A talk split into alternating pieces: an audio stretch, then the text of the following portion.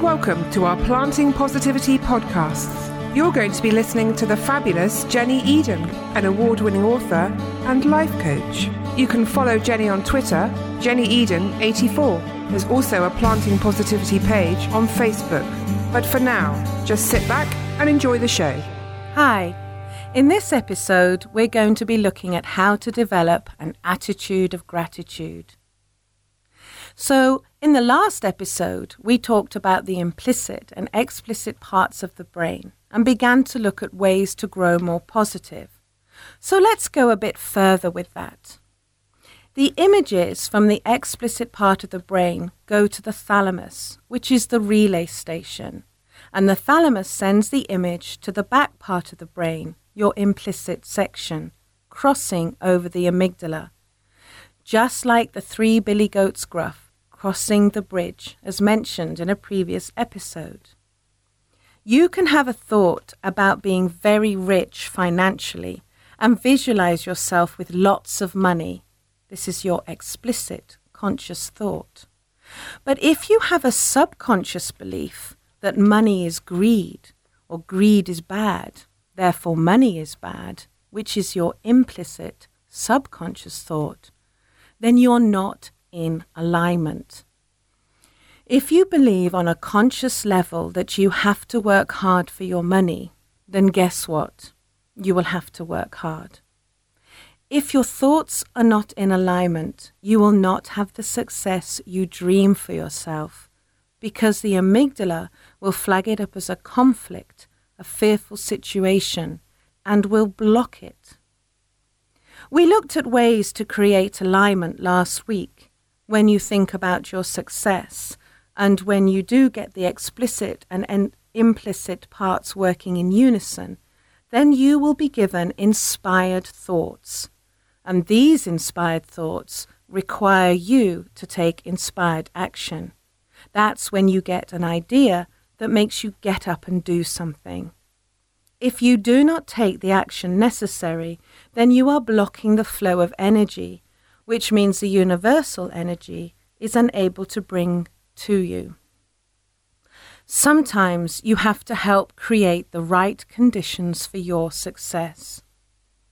The energy of the universe can make amazing things flow your way, but you need to take the necessary steps and make inspired choices.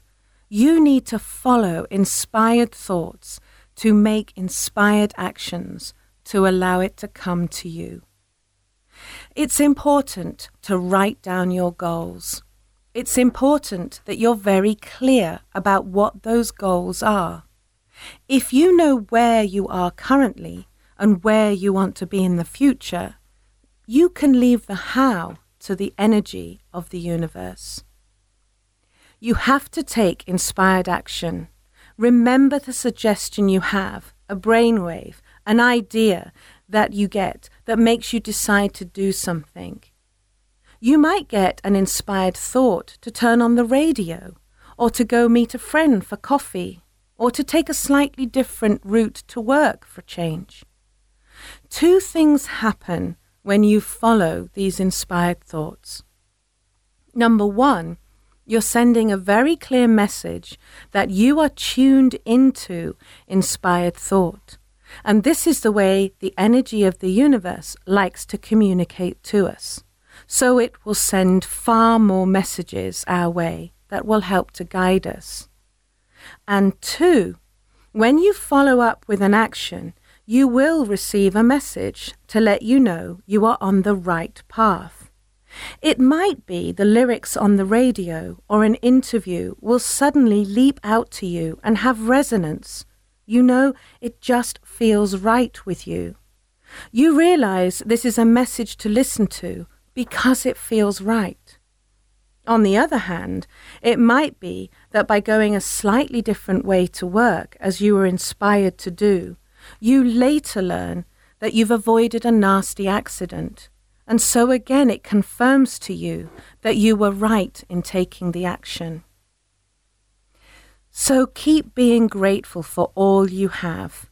Think of your successes, no matter how small.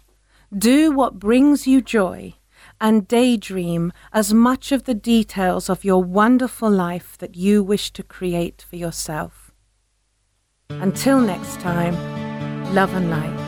Thank you for catching our amazing podcast, How to Plant Positivity to Sow Seeds for Success with Jenni Eden, an award winning author and life coach. Keep listening, and in no time, you'll be thriving and blooming. Jenni is looking forward to sharing the journey with you. For more information on how to plant your positivity seeds, read more about Jenni online, jennieden.com, or follow her on Twitter, jennieden84. That's Jenni with an I, not a Y. Thanks for listening.